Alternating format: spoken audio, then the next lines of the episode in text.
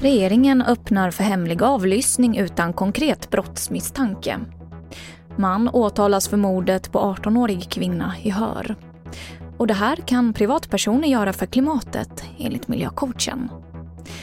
TV4-nyheterna börjar med att regeringen tillsätter en utredning för att ge polisen utökad rätt till hemlig avlyssning utan konkret misstanke och nya möjligheter till husrannsakan för att förhindra allvarlig brottslighet.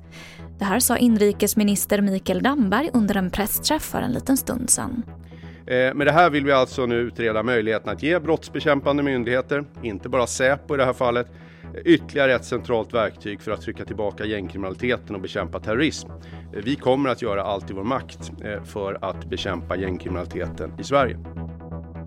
Idag väcktes åtal mot en man i 25-årsåldern som misstänks för mordet på en 18-årig kvinna i Hör. Kvinnan hittades död i april i år och den misstänkte greps dagen efter och har suttit häktad sedan dess. Den misstänkte har erkänt att han har dödat kvinnan men menar att det inte var hans avsikt att ta hennes liv. Vad kan man som privatperson göra för klimatet? Ja, miljöcoachen Belinda Retourné lär ut att våra dagliga insatser för miljön ska vara lustfyllda, anpassas efter våra dagliga liv och oss själva.